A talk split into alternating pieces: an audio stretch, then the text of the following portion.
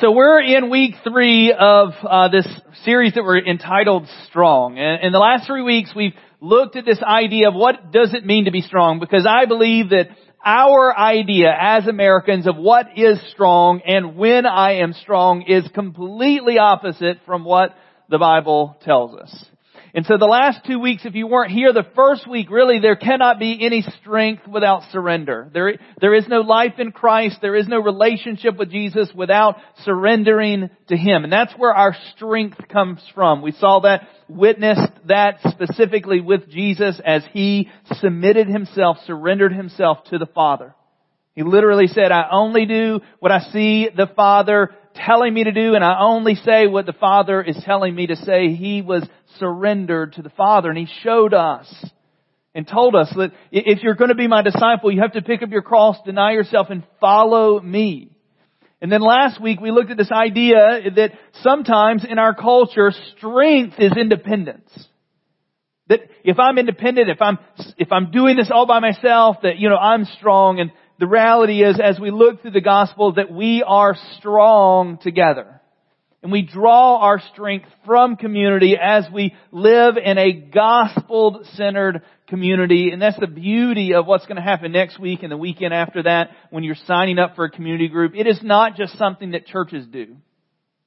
It's just not something that, like, if you're going to have a church, you know, you got to have something for the kids. You've got to have a Sunday morning service, and you've got to have these groups, either Sunday school or something that meets outside of that. In our life here at Reach Community Church, community groups are the lifeblood. It's where you'll be known.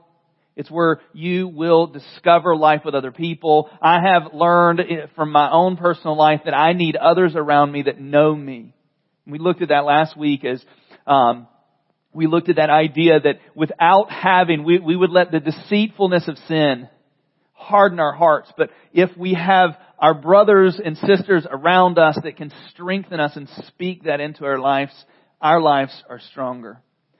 And this week, I want to talk about this idea. And here's my one thing that I want you to walk away with. Weak is not the opposite of strong. It is the source of it. Which is contrary. I know you're like, well, I'm kind of strong. I mean, do you see me pick up that speaker? I thought about bringing in this. We have some little weights at our house, you know. Thought about bringing them in, but I forgot until this morning. You know, because that's the illusion. We want people to think we're strong. So what we do, which is opposite of what we're going to talk about today, is we hide every one of our weaknesses to appear strong. We hide every one of our flaws. You could be sitting here with your arm around your spouse, and if I made eye contact with you, it was not in purpose. But you could be sitting here with your arm around your spouse, you know, smiling, you know, shoulders touching each other, but haven't talked to each other in 3 or 4 days. But here at church, we're going to give the appearance of strength because we want everybody to think that we're not weak in any area, and we'll, you know, tolerate our children during service. Yes, dear, they just talk back, you know, spoke disrespectfully in front of other people, like, and inside you're screaming. And but, you know, to other parents are like, man, they're so patient with their children. It's a facade. It's a sham. And I really want to, as we look through, and this is probably over the last 20 some years that I've been in this journey with Jesus, it's probably one of the small group of scriptures that's really I've drawn strength from. Because to be completely honest, if I can be transparent in front of you, I usually feel more weak than I do strong. As it comes to my role here, as a pastor, as it comes to my role as a husband and father, I more so feel weak, which is, once we get through this text, you'll be like, the more we can embrace that, the stronger we get. But the problem with us is we don't want to acknowledge, we don't want anybody to see it. But as long as we ignore our weakness, we'll live and allow that weakness to have power instead of tapping into the real power. So let's pray before we get into the word. Father, I need your strength. I need your words, Lord, as we look through your scripture. That was God breathed into your men and recorded for us in this book. Lord, I pray we look at this not as good teaching, not as lifestyle choices, but we would literally look at the Word of God as the Word of God. And so as we look at it, Lord, I pray that you would flip our American hide weakness, appear strong mentality, and that you would allow us to walk in humility and independence or dependence on you. So we ask for your grace and your mercy as we open your word today. We pray these things in Jesus' name. Amen. We're going to be looking at the second letter of Corinthians. We're going to be in 2 Corinthians 12, verses 7 through 10. But let me build this up for you a little bit. So Corinthians, Corinth was a place that Paul went to and started a church. So in First Corinthians, the book there, it was kind of the birth of this church. And he went in, he was an apostle, and he started this church and got it going. And then he went to other places and he would send them letters. And First Corinthians 1 was one of those letters there's actually alluded to in what we call Second Corinthians was probably the third or fourth letter that was sent to this church. But this church was going through some issues. Like most churches, I don't know if you've been in churches long enough to realize that there is no perfect church because there is no perfect people. Let that settle in for just a second. So if you're new here, don't look around and go, man, they got it all together. They don't. I know most of them. But it's okay. It's okay. And so 2 Corinthians is a letter that Paul is sending to the church that he gave birth to. It'd be like me if I would have started Reach and turned it over to, gospel driven people to lead and I left to do other things, and I'm hearing stories and I'm hearing rumors about things that are going horrible things that are going on inside the church, and he's writing these letters to say, hey guys, we've got to get this in order. And there was even these super apostles that came in. He literally calls them that afterwards. That had better credentials than he did, were more wealthy than he did, or he was. And there was an issue with them. And so they were literally telling Paul, the guy who started their church, could you send us a letter of recommendation? Could you send us something to validate who you are? He started the church. Could you imagine the church going,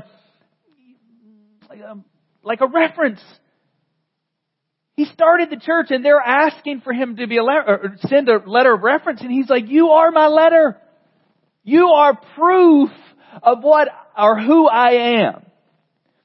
And so leading up to this place, there's this beginning of chapter 12, and he doesn't describe it. We don't know what it looks like.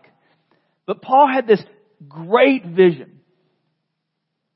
It was too great to even describe and called up into heaven potentially. I mean, he saw things and heard things that were so great that he could not share them with other people. And he was a little concerned because of that, of being prideful. Yeah, you ever have something amazing? If you're that person that has a healing gift and someone gets healed, I mean, it's very easy to be like, yeah, I did that.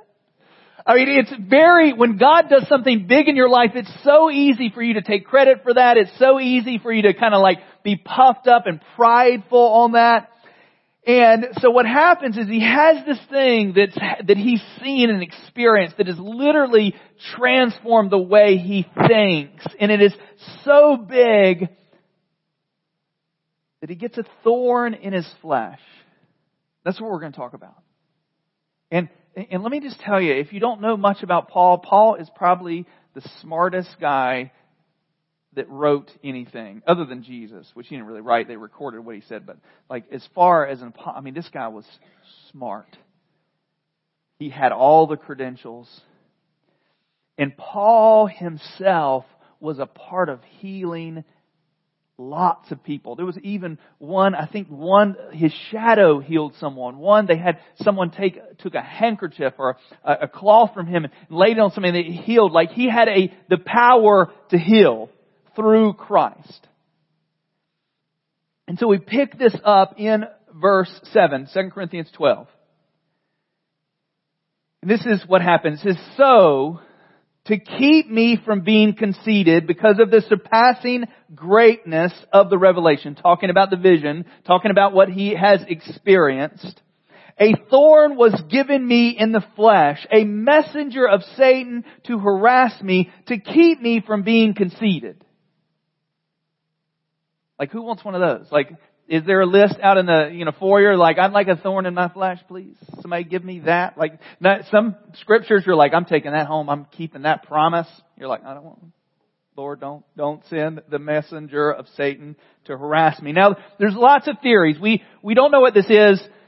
For the most part, people believe it's some type of physical ailment that he had. Some people think it was his eyesight because the letter, he said, I penned these words in such large letters that his eyesight, and for someone who spent the majority of his time in prison writing letters to his beloved churches that he started, like not being able to see was a big deal. But what it was doesn't matter.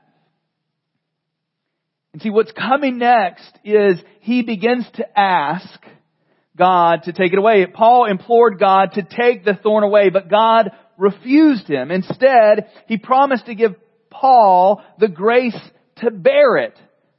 Another thing that not many people want to sign up for. They want it to be gone. They want that ailment to be gone. And Christ is going to give him grace instead of removing it. So in verse 8 it says, 3 times he pleaded with the Lord about this, that it should leave me. 3 times. Let me just tell you, the greatest place to go when something's going on in your life is God. Like Paul went to the source, like this thing was happening to him, and he went to his loving Father, and 3 times, not once, not twice, but 3 times. And I don't think it's like he's in a room going, Father, take this from me. Father, take this from me. Father, I think it's over a period of time he is, probably fasting and praying. He is going, God, I want this to be taken from me. See, when there's something in our life that is out of control, God is the place to go. And here's another thing that I want you to pick up from this story, because what doesn't happen here in just a second. Just because there's no healing doesn't mean that God isn't working. Sometimes we totally discount the move of God because what we want doesn't happen in our life, because that cancer doesn't go away, because that thing doesn't get fixed. And let me just tell you from this text, and not just this text, there's lots of texts in the Bible that talk about this reality, that just because something doesn't go away doesn't mean God isn't working. In verse 9, it says, but he said to me, and he's having this conversation with God, my grace is sufficient for you. My power is made perfect in weakness. And let me just tell you this morning, whatever is going on in your life, the voice of the loving Father is saying to you, my grace is sufficient. My grace is enough.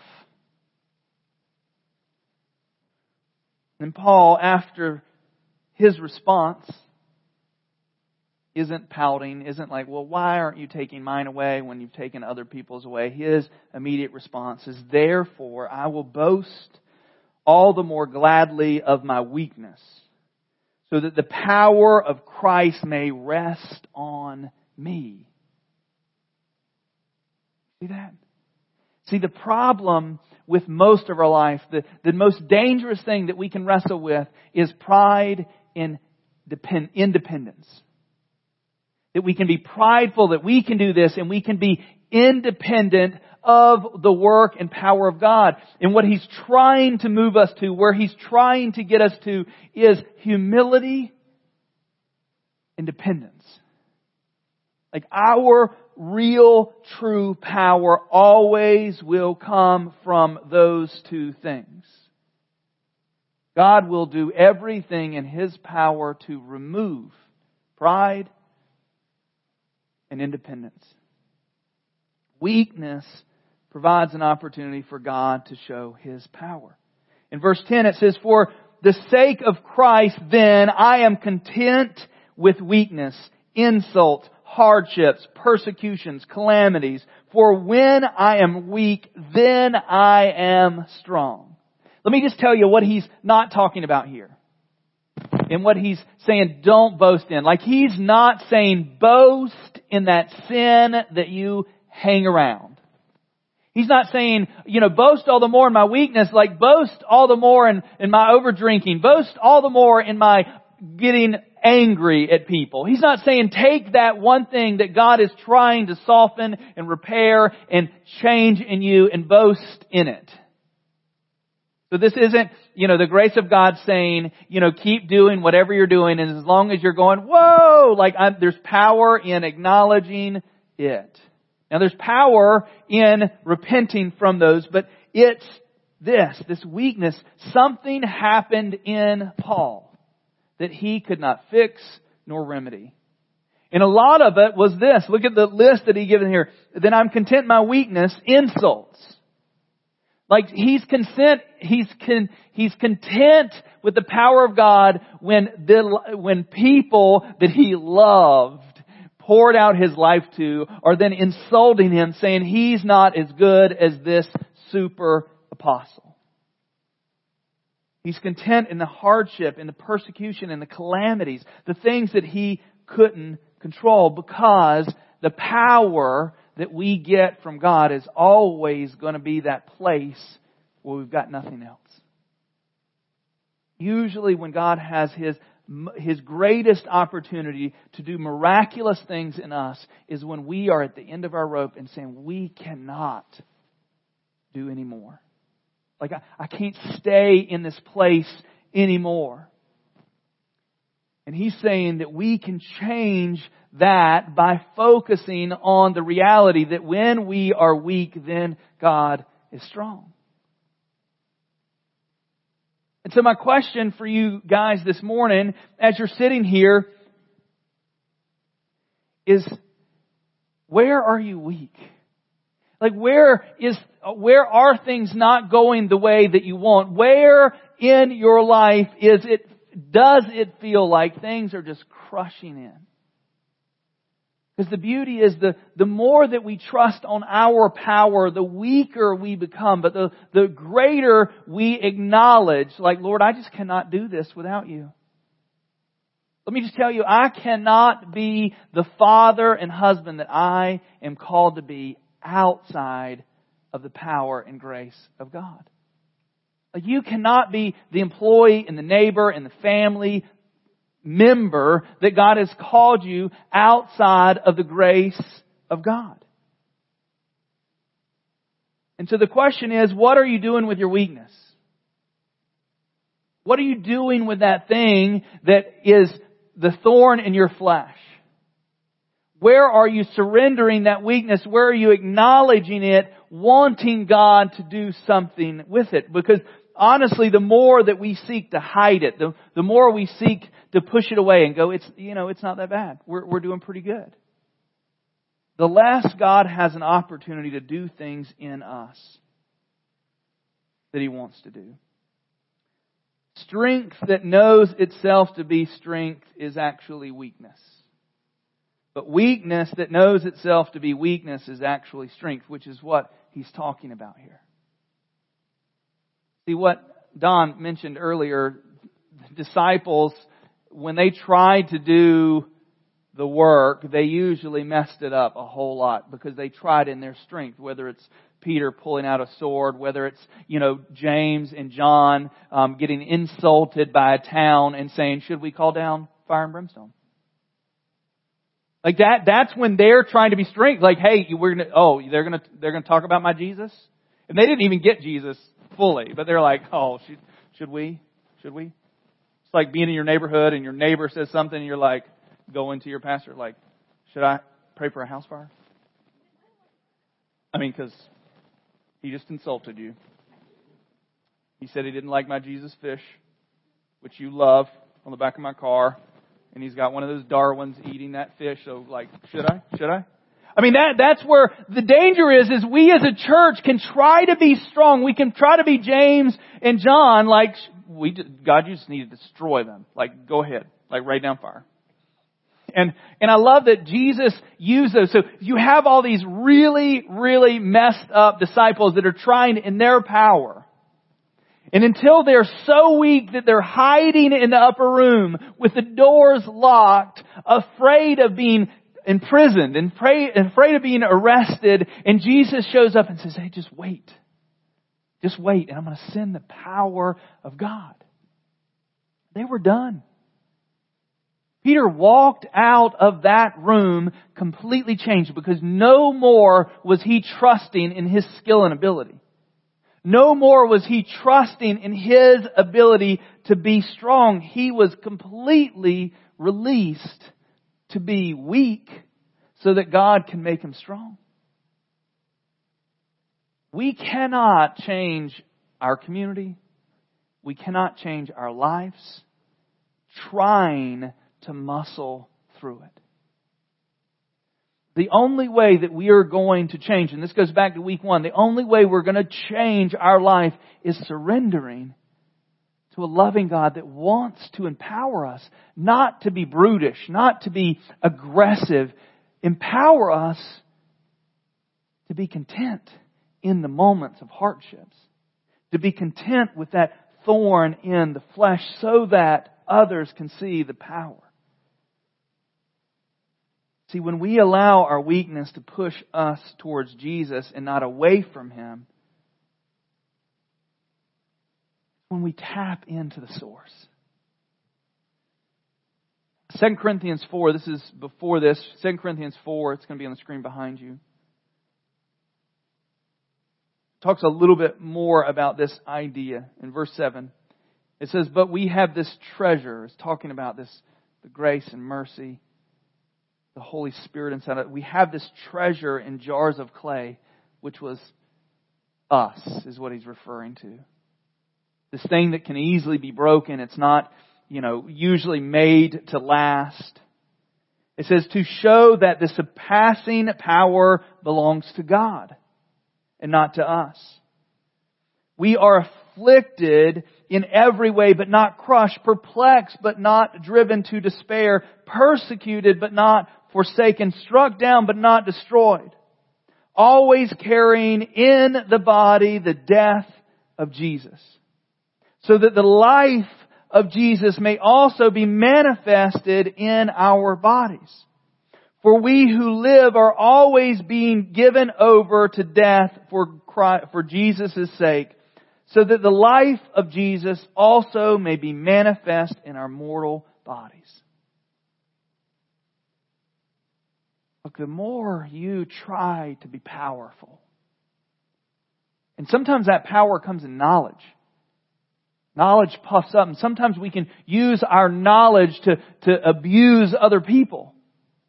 And I'm not talking about like truth is truth and in the gospel, we're not discounting that. But sometimes we elevate ourselves instead of really, truly loving other people. So do you find yourself this morning resting in humility? Because the problem is, and let me just save you a little headache. God will do everything possible to humble you and to bring you to dependence on Him. Over the last 6 years of planning this church, September will be our six-year anniversary. God has used by His grace and mercy this thing to humble me over and over and over again. And here's the beauty. He never tires of teaching you a lesson that you won't learn. Never. It'll never, he's not like sometimes your children think, man, they're going to eventually give up. They're going to eventually, like, if I keep saying something, eventually I'm going to wear them down. God is patient. And here's the beauty. If you're His child, He has your entire life to bring you to that place that He wants you to be. He has your entire life, and He will do everything in your power. He did this to Paul. And here's the beauty of Paul. Paul didn't sign up to be an apostle. Paul was on a little donkey or horse, I don't remember which one, on his way to persecute Christians. And God knocked him off his horse, blinded him, and said, oh, this is my chosen instrument to reach the Gentiles. He didn't sign up for it. He wasn't like, he didn't go to the small group list and be like, I'm getting on that one. No. God spoke to him. So this is his chosen instrument that he chose, he picked for this very moment. And in that very moment, he's going to do everything possible to bring Paul to the place that he is the best instrument. Because if not, if he was left without the thorn, the reality is that he would become prideful and independent. And in that pride and independence, he would ruin the church. So God will do everything. And so what I'd like to do as we move into closing this morning, as we go into our last song, where is God, where is this, the flashing sign in your life going, this? Like this is that thing that you need to humble yourself and surrender to God in. Where is that thing? Because if you're not going to be proactive in it, God will be proactive for you. God used this messenger of Satan. Like we think that sometimes, like I think sometimes we give the devil too much power. The devil, and we saw this in Job, the devil had no authority to do anything to God's chosen people without God's permission. God sent this thorn in his flesh for a purpose. So what, instead of kicking against and getting angry with where you're at and being frustrated at a loving, merciful God for the scenario that you're in, what if this moment you humbled yourself and God, I'm content. I will boast all the more in my weakness. This thing that is just overpowering me, I'm going to surrender. And I'm not saying that in that we don't, like some of this, honestly, could be sin in your life. Some of these things are choices that you're making that are destroying and eroding the fabric of who you are. And in God's divine mercy, He is now saying, leave it. I love His mercy of the woman caught in adultery or the woman at the well or another guy that He healed. He said, go and sin no more. Like He wasn't saying, hey, be okay with this lifestyle. He's saying, if you want the best, if you want to be strong, then you have to surrender. So what is that? Where are you not allowing humility to rest on your life?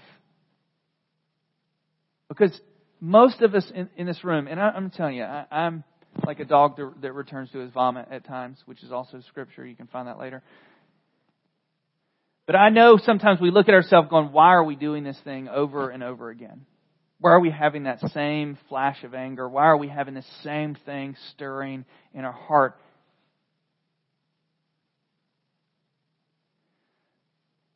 What if in the next 3 minutes during the song, we just literally had an encounter with the living God to say, God, if you don't heal me here, it won't change.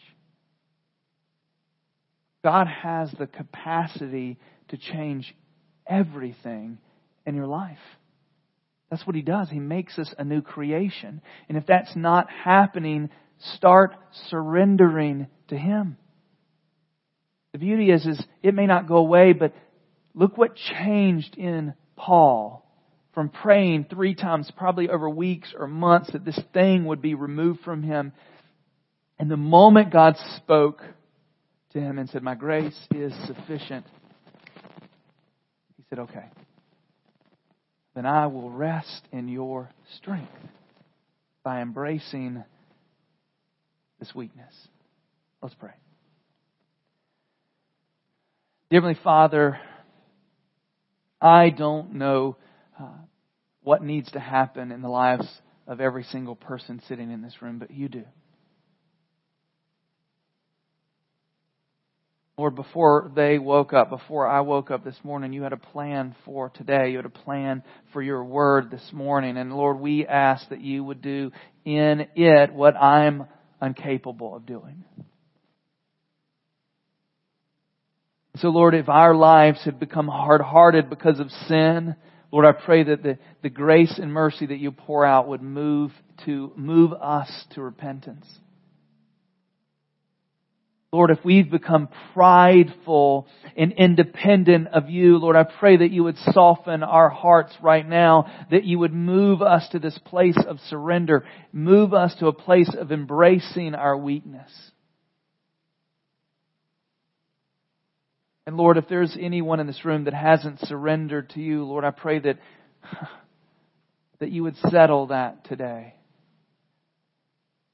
that you would bring life in that. And Lord, I just acknowledge all the things that, and so grateful for all the things that you've worked in and out of my life over the last 24 years.